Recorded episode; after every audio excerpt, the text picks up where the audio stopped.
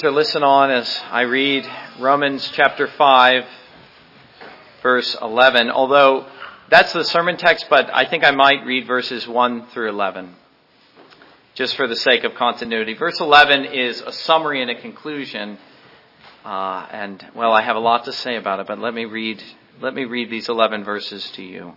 Therefore, having been justified by faith, we have peace with God through our Lord Jesus Christ through whom also we have access by faith into this grace in which we stand and rejoice in hope of the glory of God. And not only that, but we also glory in tribulations, knowing that tribulation produces perseverance and perseverance character and character hope.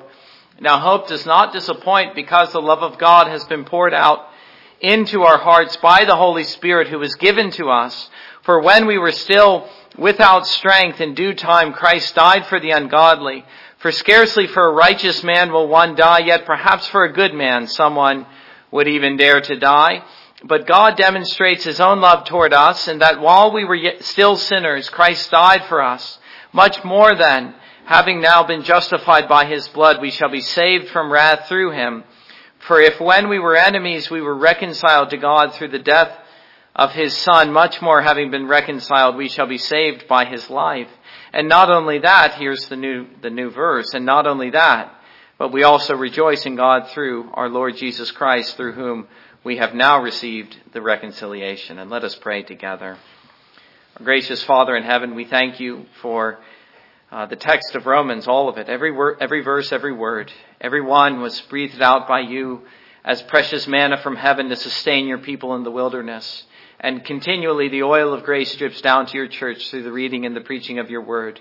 And though these things uh, come to us through much weakness, and even through the trembling and, and uh, the weakness of preaching, we ask you now, O oh God, that the power, the power of your word would be apparent in the inner man. We ask this in Jesus' name. Amen.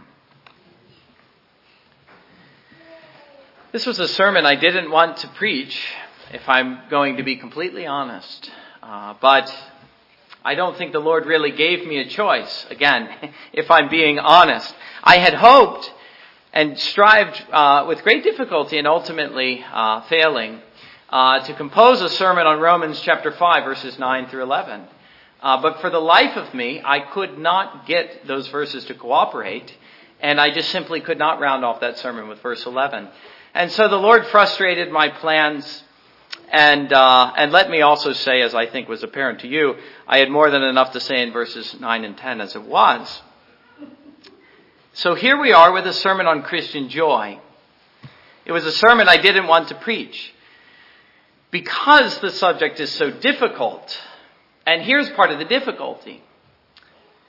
If I can just be honest once more, and that is that we all really ought to be more joyful and I am including myself in this. This is part of the difficulty. It is facing our own sin and our inadequacy as Christians. When I think about the chief defect in most Reformed churches, which includes our own, it is a lack of joy. And I'm not talking about the kind of false joy that is put on in so many churches today and by so many Christians today. The superficial kind of easygoing mentality so many Christians, as I say, put on. That is a false joy. But I'm talking about the real thing. The grace of the Holy Spirit appearing in the heart of the believer and in his worship. Well, do you know, and again, I'm speaking to our own church. This is not a sermon I wanted to preach, but here we are. Sometimes our services, I'm not even saying I agree with this entirely, but sometimes our services are compared to funerals. And I wonder if there isn't some truth in that. But again, I confess I'm afraid to face this. The question which is before us is how can we be more joyful? Is that something we want? And are we willing to change to get it? Well, let me begin by telling you something that Martyn Lloyd-Jones has to say about this subject, the subject of Christian joy. And he, like me, preached a sermon on this single verse he says two things. First, that joy is the hallmark of a true Christian faith. The hallmark. Not something incidental or secondary, but the thing which really distinguishes Christian faith. And I might just add to that what the apostle Paul says later on in this, uh, in this same book, uh, Romans chapter 14 verse 17. He says the kingdom of God isn't eating and drinking. It's not sometimes the things we think it is, the things we Christians tend to argue over, but it is this. It is righteousness, peace, and joy in the Holy Spirit. That's the stuff of the kingdom of God. And so he says the hallmark of a true Christian faith is joy. The second thing he says, and this really is where the difficulty lies, and I wonder if this convicts you in the same way it convicts me. He says there is something seriously wrong with the Christian of whom this is not true. Something seriously wrong, he means, of the one for whom joy is not the hallmark of his faith. And he goes on to say very simply, it is sinful. It's sinful. Now let me ask you this. I wonder if you believe that. I wonder if you agree with Martyn Lloyd-Jones has to say that it is actually sinful not to rejoice with great joy in the gift of salvation in Jesus Christ. And do you see joy as one of the chief characteristics of the Christian man? The man that is, who has been justified, Romans chapter 5 verse 1, and who is at peace with God. Do we see the sin in not rejoicing? Do you realize that in failing to rejoice all the time, all the time, I, I won't set the standard any lower than that. Always rejoice in the Lord. Rejoice in God always, Paul says. Again, I say rejoice. Do you realize what an insult that is to the majesty of God and the gift of salvation in Jesus Christ? Not to rejoice in all that He has done do you realize, I'm, I'm, I'm, telling you why it's so sinful, do you realize how much you are impoverishing yourself every day as a Christian not to enjoy always the gift of salvation, but to always be fretting with sinful worry and things like that? But do you realize at the same time, let me offer a third reason it's sinful. Do you realize how much it impoverishes the witness of the church for us not to be rejoicing in God? Ask yourself, when people come into this church, what do they see? What do they witness? Are they aware of this great, uh, of this sense, I mean, of great rejoicing in God? Now that's a question I think we ought to ask ourselves more often, taking Romans chapter 5 verses 1 through 11 uh, together. Verse 11 is just the end, but the whole picture, the question we ought to ask as he paints this picture of the Christian man is, do we look like that? As a church and as individuals? Do we look like the people Paul is describing? And if we discover that we do not, certainly that is something worth exploring and examining as to its causes. As for instance, if we discover that we lack joy. Well, as I said, I have a lot to say on joy here. I, I didn't think I could preach a sermon on this, vo- uh, this verse and this subject, but do you know, now I believe I can. And let me tell you all I have to say. First, let us try to see how joy comes in here. Paul is telling us what is true of the man who's been justified. That's what we've seen. The consequences or the benefits that flow to the believer who has faith and who is justified. And you remember there's a shorter catechism question which speaks like that and it catalogs these same blessings. So the blessings and the benefits that flow to the believer through his justification or which come to him as a result of his justification. First, he is at peace with God. Technically speaking, peace is not justification. Peace is the fruit of justification. Now that I have been justified, the fruit of that is I am at peace with God. Amazing to say, but it's really true. Not only that, let's go on with Paul. I am standing in grace. My feet are planted in a place they shall never be taken from. If I am standing now in Christ, I shall ever stand in that grace. Not only that, but I, as a Christian man who has been justified, am rejoicing in hope of what is to come. Rejoicing in the glory of God, or in, in hope of the glory of God, he says. The coming glory. And so there we see, and we notice the first instance of a mention of joy. Joy in what is coming. But then we find the same word again in verse 3, although it isn't translated as joy in most translations. It, it's translated as glory. We glory, uh, let me see how he puts it. Not only that, but we also glory in tribulations. I wonder if any of your translations, this is New King James, has, has, has rejoiced there. But it's actually the same word as, as verse 2 and verse 11. And so we could just as easily say not only that, but we rejoice in tribulations. So that we recognize immediately that the Christian is not only rejoicing with respect to that which is coming to him, namely the future glory, but he is also, Paul immediately adds, rejoicing at the prospect of what he is facing today in the present world.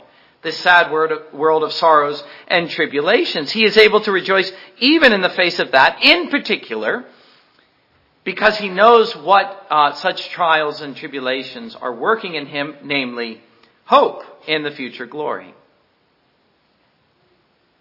Add to that this amazing experience in verse 5 of uh, having the Holy Spirit pour forth the love of God into your hearts. Yes, and do we know what that love is? Well, Paul tells us all about it in verses 6 through 10. A love, he says, which is found at the cross and which justifies me now and reconciles me to God. That is the love the Holy Spirit pours into the heart of the believer.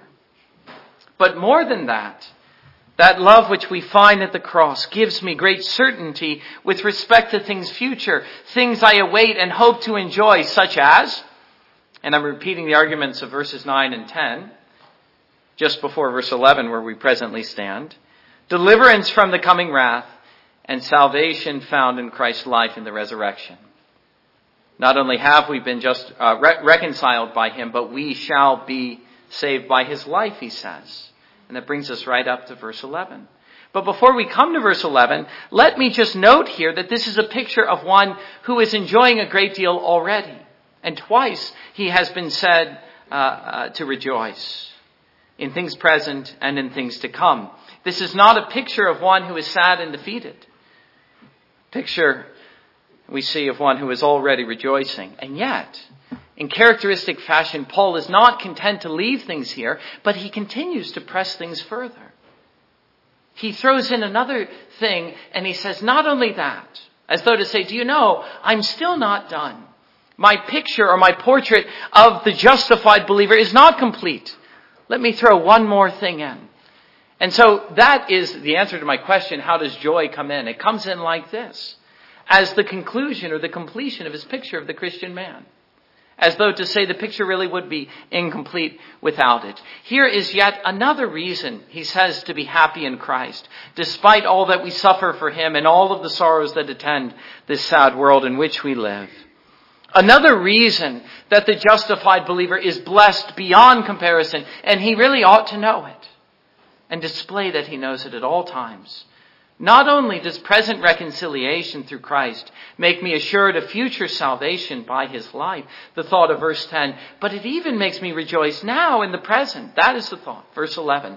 Not only, not only am I rejoicing in what is to come to me, made certain uh, based upon what I possess now, verse 10. Not only does that make me rejoice, but I am even rejoicing now in the gift of reconciliation through Jesus Christ. Still,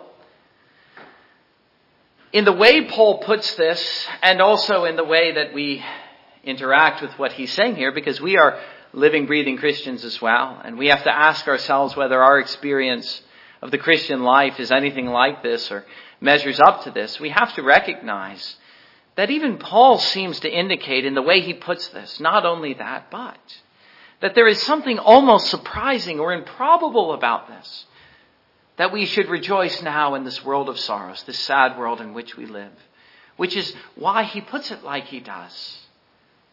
Of course, I can see how the hope and the certainty of what is coming to me would make me rejoice and be assured. I really have no difficulty about what you say in verse 10, Paul. But I also have to say that my present portion often makes me sad. Perhaps more often than not. It is difficult, Paul, to rejoice in the present. Don't you know that?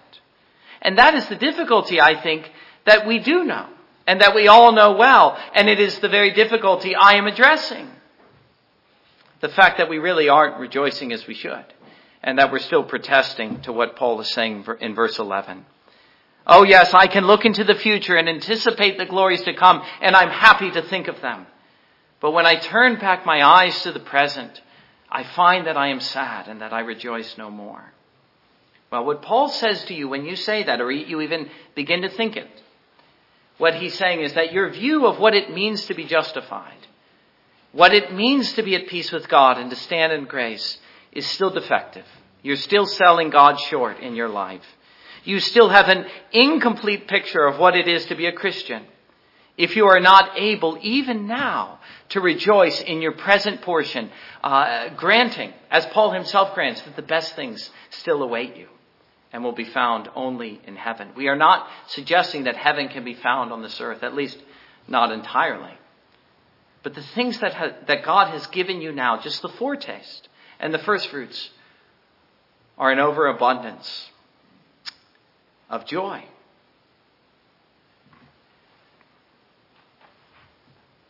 You already have Christ, and through him reconciliation, peace with God, and that is reason enough to rejoice. I wonder if you believe that.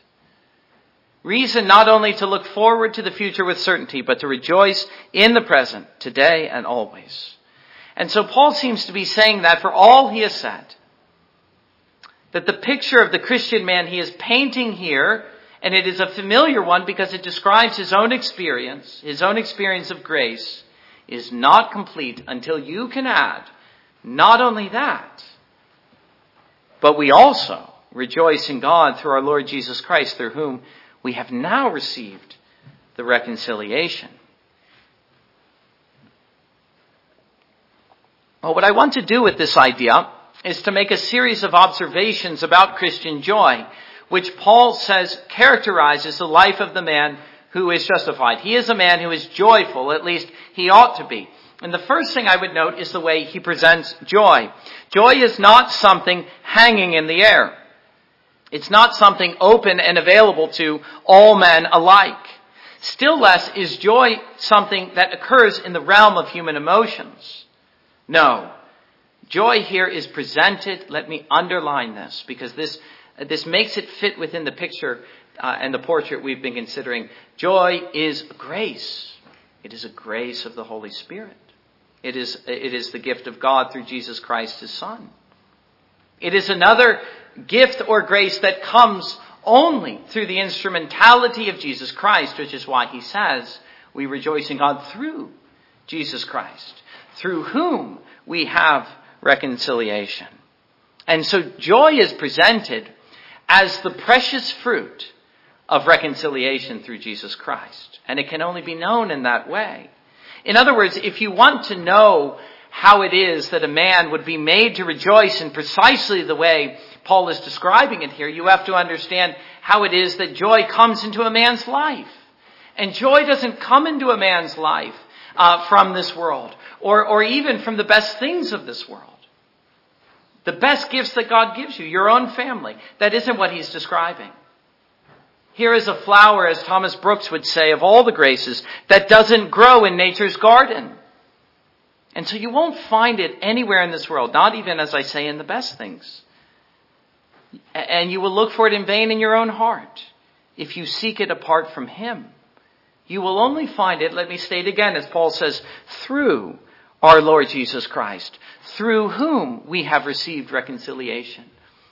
It is only as you have been reconciled to God through faith in Jesus Christ that you can rejoice in the way that Paul is describing.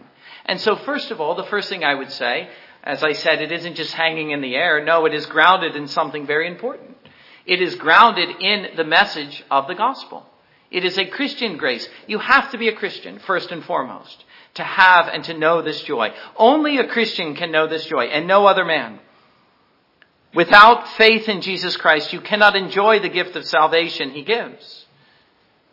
Oh, but just as soon as you begin to experience and to know the gift of salvation, just, uh, just that soon do you begin to rejoice in it. In other words, you begin to enjoy it. Jesus says in John chapter 15 verse 11, these things I've spoken to you that my joy may remain in you and that your joy may be full. It's not a small portion he's talking about. He's talking about the joy which he has, my joy, might be in you in an abundant fashion, an overflow, an excess of joy in the life of the believer. That is the gift of God in Jesus Christ, his son. That is what uh, we ought, or, or that is what ought to characterize our lives and our experience as Christian, as Christian people. But the question is, as Jesus wants uh, in saving us for us to be full of joy in His joy, the question is, are we? Are we rejoicing? Do we know His joy and are we full of it? The next thing I would notice is that it is joy in God. Rejoice uh, let's see, how does he put it? Let me turn back. He says, not only that, but we rejoice in God through Jesus Christ, through whom we have received reconciliation. You see, every word is important here, and it's worth noting. The thing that we enjoy through our Lord Jesus Christ, through whom we have now received reconciliation, and I should have said the person, is God. Do you remember? And sometimes we do forget this the Westminster Shorter Catechism, uh, question and answer one. What is the chief end of man? The chief end of man is to glorify God and to enjoy Him forever. Sometimes we forget the end, don't we? It isn't just to, to glorify Him, but to enjoy Him forever. We are meant to enjoy God, even as we're glorifying Him. That is man's chief end. That is God's chief desire for His people. Not only that we would glorify, but enjoy Him always, every day. Robert Haldane says the Christian's joy is all in God. God, even the, the, God, even his own covenant God, is the great and ultimate object of his joy. For now, as we see, the Christian is one formerly at enmity with God. Romans chapters 1 through 3. Formerly, one uh, for whom all of his happiness in sin was found in this world yet one now, to his own wonder, who is able to rejoice in God. It really is remarkable. God has become for the sinner who has been reconciled the source of his happiness and joy, and the only source. He now cannot conceive of any happiness apart from him, joy in God. So that the whole of the Christian life is now seen to be a continual enjoyment of him Indeed, here is a picture of the joys and happiness of heaven itself. I remember uh, Jonathan Edwards at the end of his book on charity saying that heaven is a world of love, a world uh, fitted and suited and full of the love of God. Well, let me add to that. Heaven is a world of heaven. Uh, uh heaven is a world of joy, I mean, in every possible sense, where the saints ever delight in God. Their joy is always found in Him. He is the continual source and the continual object of their joy. But so too, let me say, not completely, but so too does this world become a place of joy to the Christian now that he's been reconciled to God. He begins to enjoy even now what he will enjoy forevermore in heaven, which is God himself. But here I think we ought to see as a second point, uh, or, or we ought to define joy. What does he mean by joy? Three times he speaks of joy in these verses. Verse 2, verse 3, and verse 11. And every time he does so, this is something John Murray, uh, I, am afraid I left uh, that uh, book on my desk in, uh, at home. I had hoped to bring it, but he does a wonderful job of describing that the joy which Paul is describing in these verses has this exultant character, this sense of jubilation and that is also conveyed in the way in verse 3, but really you could do this in any of the verses. It's translated glory. We're glorying in God. I think we didn't sing this hymn. Thankfully, there's many hymns. I sometimes lament on a subject. There's so few hymns on a subject, but on joy there are many. I, I think in uh, hymn 502, this idea of this this jubilation is is, is captured so well. Let me read just the first verse. Rejoice, ye pure in heart. Rejoice, give thanks and sing. Your festal banners wave on high the cross of Christ your King. Exultant joy. Glorying in God. And, and yet, let me immediately add, at the same time, this joy is something which is steady because it is constant. Joy is something we see that is in addition to our assurance of salvation, but closely connected to it. The man who is sure is also the man who is rejoicing. He is rejoicing because he's sure. But let us not confuse them. They are separate graces. Joy is an addition to salvation. Here is my definition of joy. Joy in God through Jesus Christ our Lord is an inward delighting in God himself. It is an enjoyment of him for his own sake, but it is beyond that, and at the same time, an enjoyment in the gift of salvation. Do you remember how Jesus uh, describes the angels in heaven when a single sinner turns? There's great rejoicing in heaven at the repentance of one sinner. The joys of reconciliation, even the angels in heaven rejoice at such a thing. And if they can, cannot we with them? Rejoicing in our own salvation. Usually the joy which I am describing attends conversion. And that's how Jesus describes it in that passage. This is something which I think many of you know. It's something that I know. Uh, the thing that mo- was most remarkable about my conversion was the joy that attended it. But let me also say, because I said this is a joy which is steady, that it, is, it can also be found at the altar of grace. It is always available to the believer there, where reconciliation is known at the mercy seat. And what I'm speaking of here is prayer. By prayer, by our hearts going out to God and seeking Him through Jesus Christ, aware of the gift of salvation that is found in His priesthood. And what we will know and find there at the altar of grace is precisely this. Joy in God through Jesus Christ, through whom we have received reconciliation. The joys of reconciliation. And here is a grace which Jesus Christ as our great high priest willingly and freely gives to us whenever we seek it from him. The, uh, just the kind of grace that helps the poor and downcast believer in times of need. Hebrews chapter 4 verse 16. Grace to help in time of need. Joy. And so Christian joy is a delighting in God and His gracious character. It is a happiness in Christ that does not depend upon the circumstances of life. It is a foretaste of the happiness of heaven. And it is a present taste of the sweet measure of grace allotted to the believer in the present time, more than enough to make him happy in Christ for the time being, even though, as I say, the best things are still to come and they await us. What is more, and indeed this is one of the chief characteristics of Christian joy, which is unlike uh, the kind of carnal happiness that sometimes people confuse with joy. And that which makes it almost improbable is that what Paul is describing here defies reason. He is describing a man about whom you would think he has no reason to be joyful and happy.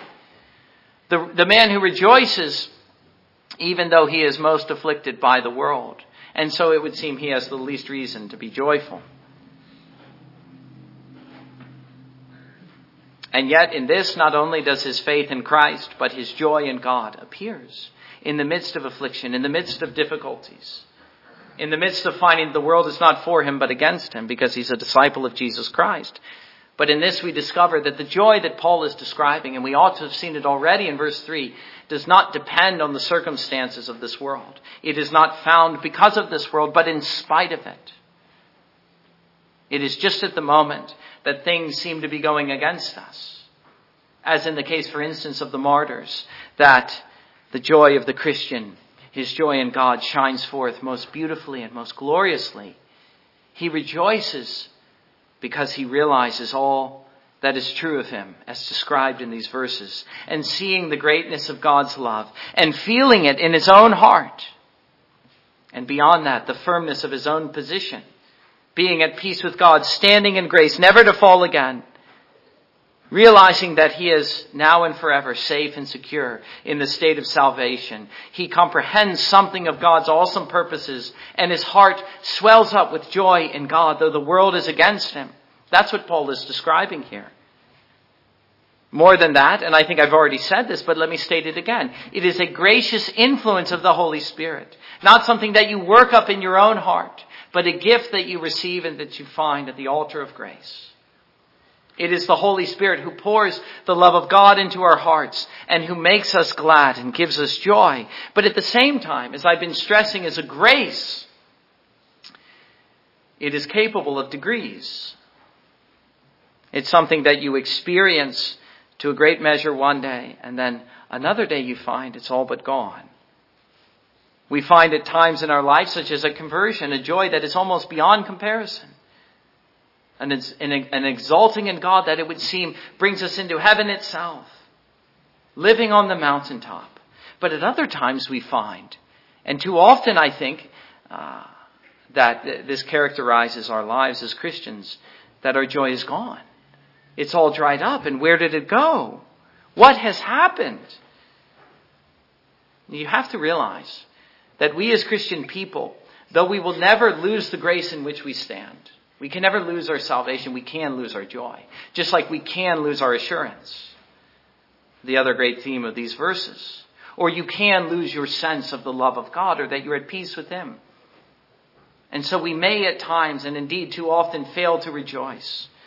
Just as we fail at other times to realize our true position and begin to doubt, which is to say, to lose faith or to waver as to our assurance of salvation. And what do I say to that?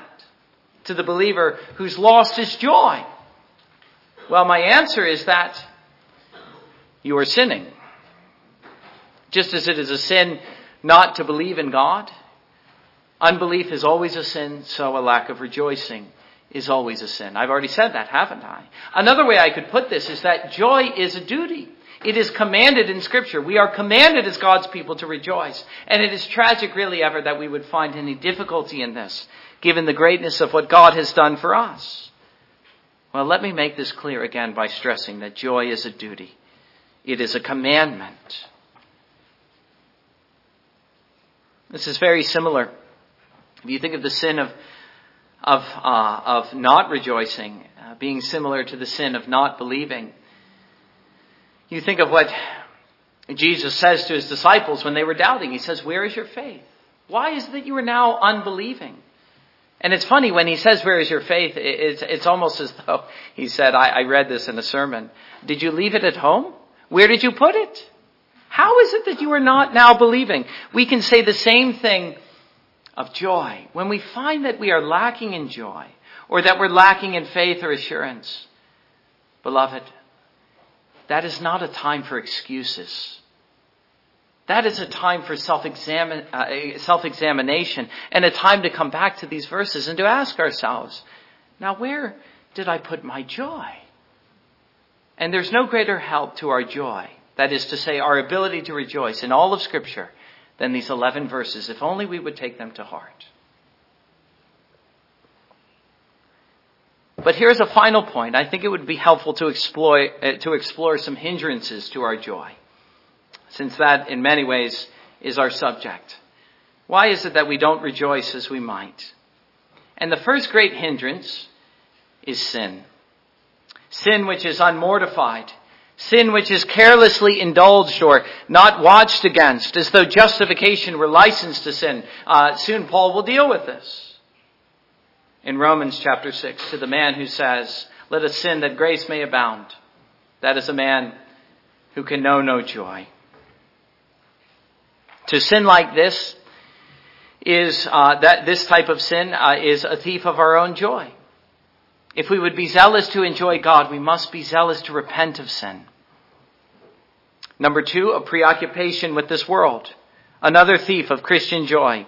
We are meant, as Paul says, this is the older translations, we are meant to joy in God or rejoice in God. And yet how many, if we are honest, of our hearts are so full of the thoughts and cares for this world that we think little of Him. And then do we wonder why we are not rejoicing more than we are?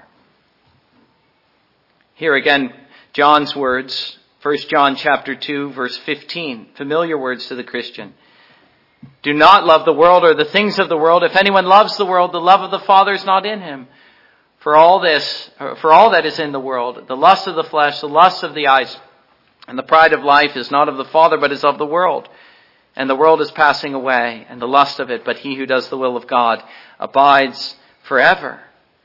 And do, and do you notice in Romans chapter 5, not a word about this world except its tribulations.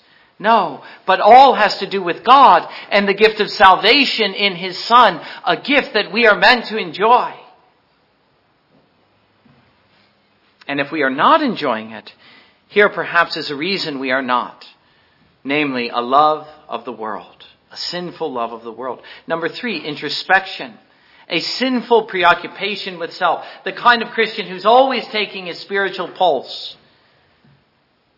Well, let me say this. Even though Paul is describing the experience of the believer here, he does not mean for us to be constantly preoccupied, preoccupied with ourselves or trying always to measure the extent of our own graces.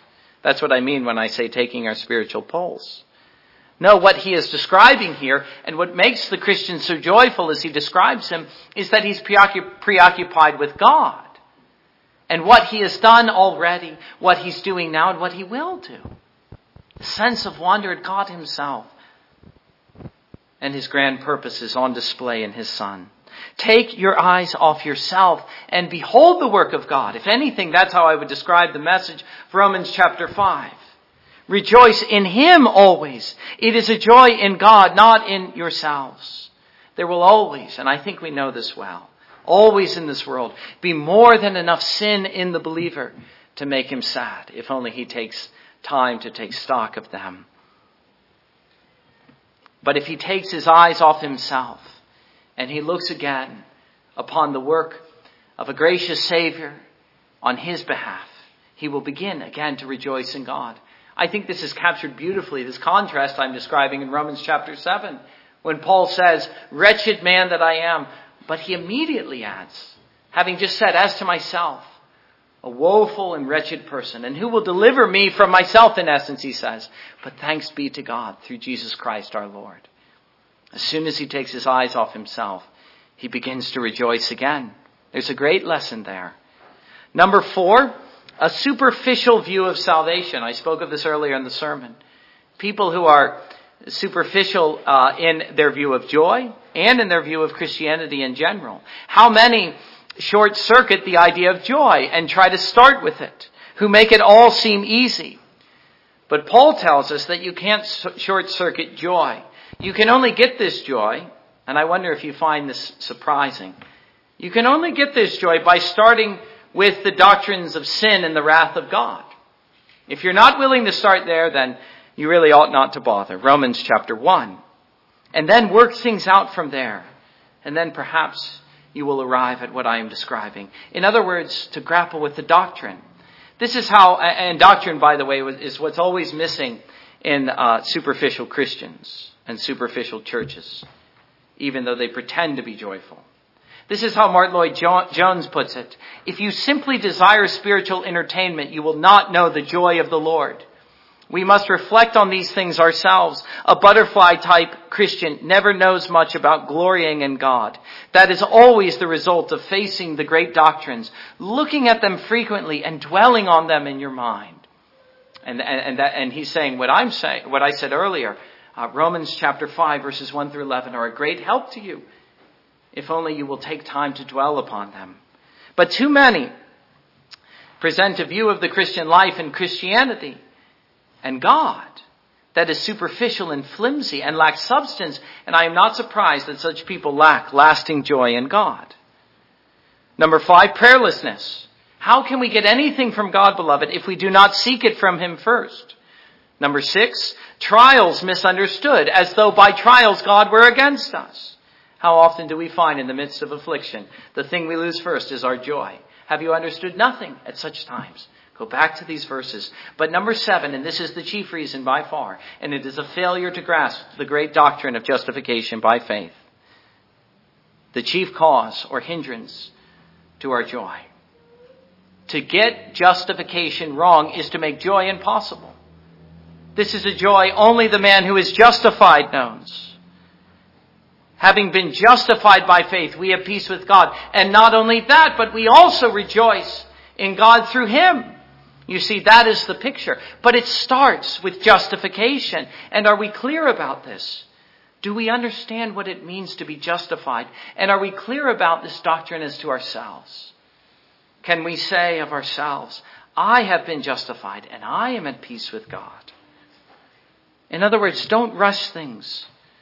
You have to work through chapters 1 through 4 and be clear about those first. And only then can you say with Paul, therefore, having been justified by faith, and go on from there, chapter 5, verse 1. But if you're able to say that, and if you really can see that God has forgiven your sin and that Christ has taken it away by the, uh, by the cross, and not only that, for this is the full picture of justification, but that he has not only pardoned you, but at the same time imputed his own perfect righteousness to you, so that all now is well between you and God. And now nothing can undo what God has done.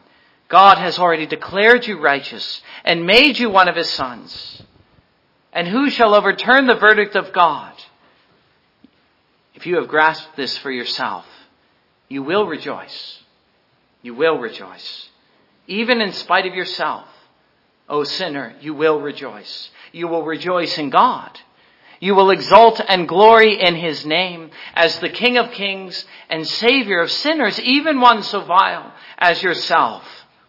Not only will you see that all that he says in verses 1 through 10 is true, but you will also rejoice in God through Jesus Christ, through whom we have now received reconciliation. And that is something we ought always to do, and something others ought always to notice and to see in us. And so, May this be, beloved, the hallmark of our Christianity, namely our joy in God through Jesus Christ. Amen. And let us now come to the table.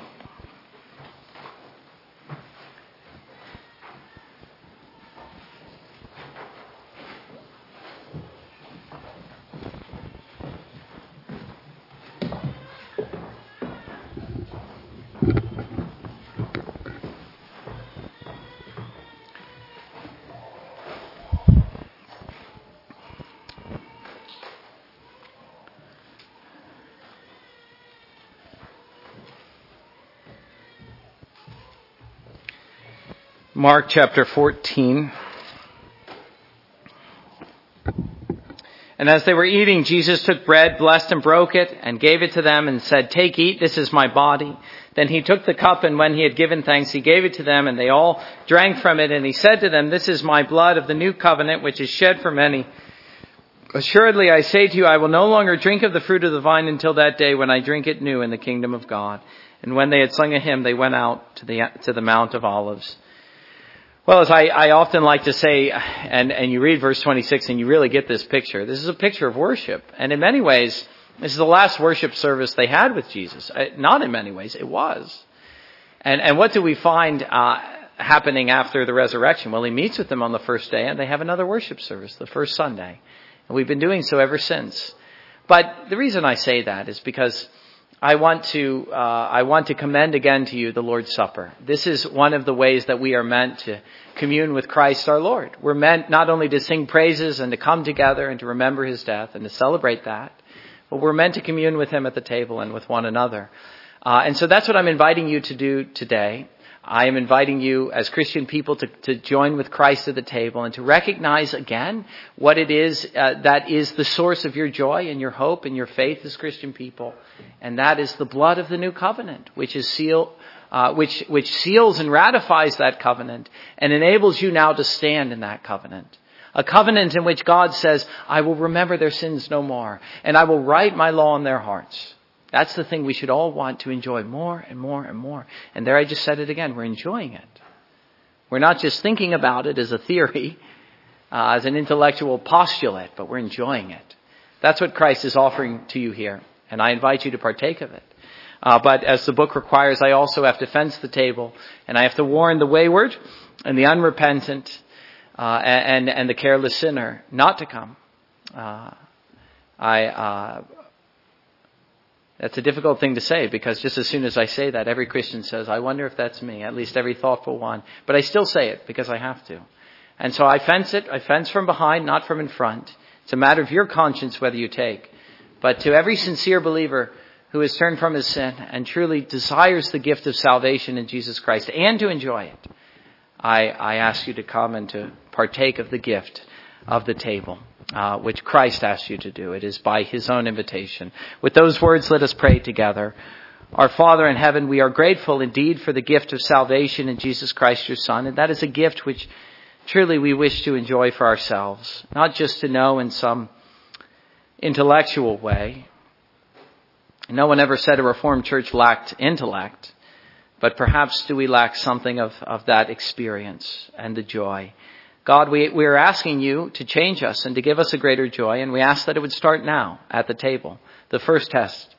And, and let us truly uh, find that you, Holy Spirit, are giving us the thing that we're seeking from Christ. And we pray this in His name. Amen.